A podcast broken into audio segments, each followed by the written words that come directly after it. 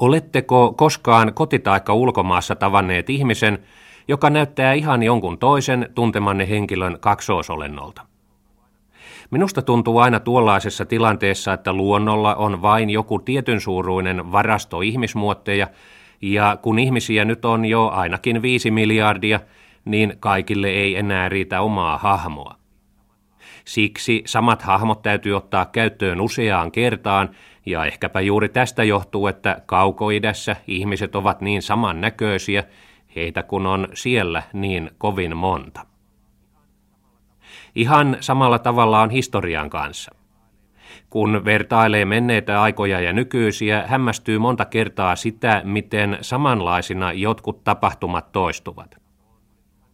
On ihan niin kuin historiallakin olisi vain joku rajallinen määrä tapahtumien malleja, ja uusien puutteessa niitä täytyy sitten toistella. Kaikkihan tämän tietävät ja vanhat viisaat jo sanoivat, että historia toistaa itseään. Jokainen myös muistaa koulusta, että historian opettaja kertoi aina samat jutut moneen kertaan, ja tässä opettaja siis käyttäytyi ihan niin kuin historia itse. Tällä kertaa kerron yhdestä tuollaisesta historian usein toistelemasta kaavasta, ja täsmälleen sanottuna sellaisesta kaavasta, josta ihan viime aikoina on ollut menossa kovin monta uusintaa eri puolilla maailmaa. Aloitan noin sadan vuoden takaa. Saksaa hallitsi silloin keisarina Wilhelm II, se sama mies, joka antoi Bismarckille potkut ja jolle itselleen Saksan kansa antoi lopuksi potkut. Siihenkin aikaan tuolla eteläisessä Afrikassa oli levotonta. Napoleonin kukistuttua vuonna 1815 olivat Euroopan suuret pitäneet ystävyys-, turvallisuus- ja tanssikongressin Viinissä ja jakaneet keskenään paitsi Euroopan myös Afrikan maita. Englanti sai näin ollen muun muassa Afrikan eteläkärjen eli Kapmaan, ja kukaan ei tietenkään kysynyt siellä asuneiden hollantilaista alkuperää olleiden siirtolaisten eli buurien mieltä. Monet buurit saivat pian tarpeekseen Englannin vallasta ja lähtivät 1830-luvulla vaeltelemaan pohjoisemmaksi. Vaalioen pohjoispuolelta tuntui löytyvän mukavaa asuinseutua ja alue sai nimen Transvaal, eli Vaalioen takainen maa.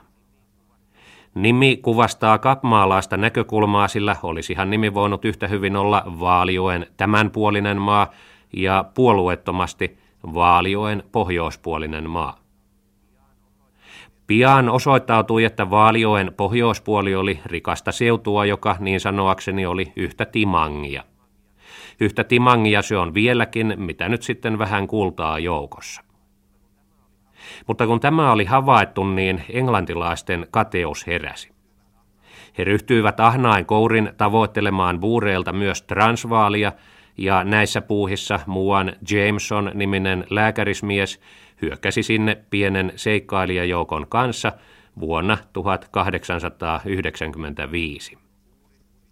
Buurit pistivät tohtoria turpiin ja nyt asia muuttui suurpoliittiseksi.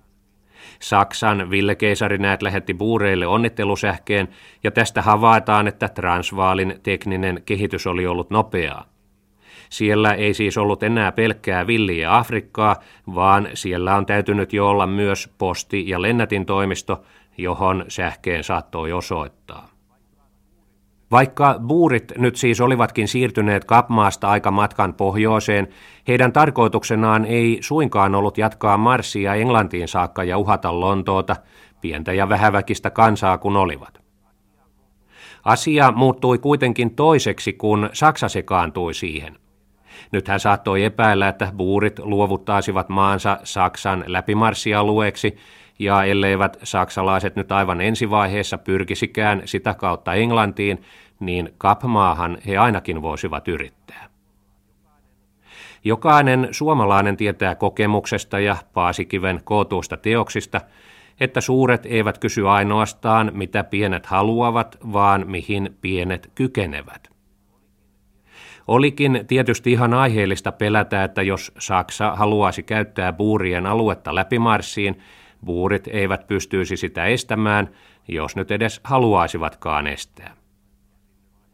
Käsinnyplätyissä tärkkipaidoissa esiintyvät valtioopin piruettitaiteilijat puhuvat usein asiasta, jonka tieteellinen nimi on suurvallan legitiimi turvallisuusintressi. Tämä reaalisuurpolitiikan tasolla yleisesti tunnustettu turvallisuusintressi vaikutti tuossa Buurien, Saksan ja Englannin asiassa siten, että Englanti antoi vuosisadan vaihtuessa asian sotilaidensa käsiin ja varmisti sen, että Saksa ei päässyt käyttämään Buurien aluetta Lontoon uhkaamiseen. On poliittista viisautta myöntää, että Englannilla oli aihetta epäilyksiinsä. Se arvioi muita suurvaltoja itsensä mukaan ja nojaudun tässä vuonna 1937 ilmestyneeseen lähdeteokseen nimeltä Sotilaslentäjän kertomuksia. Sen kirjoittaja Tauno Hannus kertoo sanoin ja kuvin englantilaisten meri- ja ilmavoimien toiminnasta Koiviston Möllikänniemellä vuonna 1919.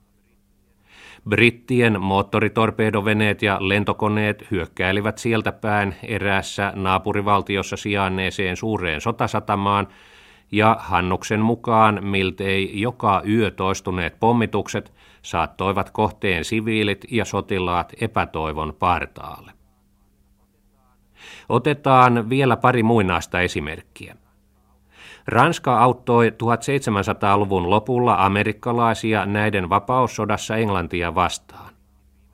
Pitkin viime vuosisataa imperialistinen Englanti ja tsaristinen Venäjä vahtivat tiukasti, ettei jompikumpi olisi päässyt käyttämään pikkuruusta Afganistania hyökkäysporttinaan.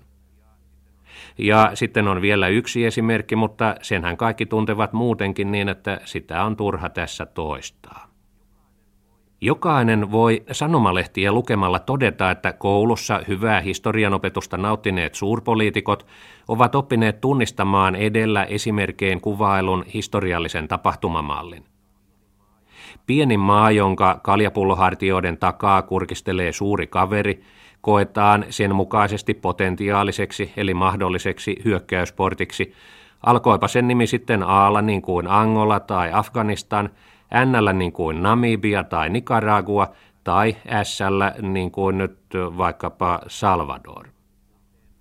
Kuten ministerinkin yläpuolella on korkeampi valtakunnan oikeudeksi sanottu voima, siten on historiankin yläpuolella korkeampi voima, niin sanottu historian tuomio. Historian voi siis yrittää saada vastuuseen siitä, että se myyskentelee jatkuvasti samaa käytettyä tavaraa muka uutena.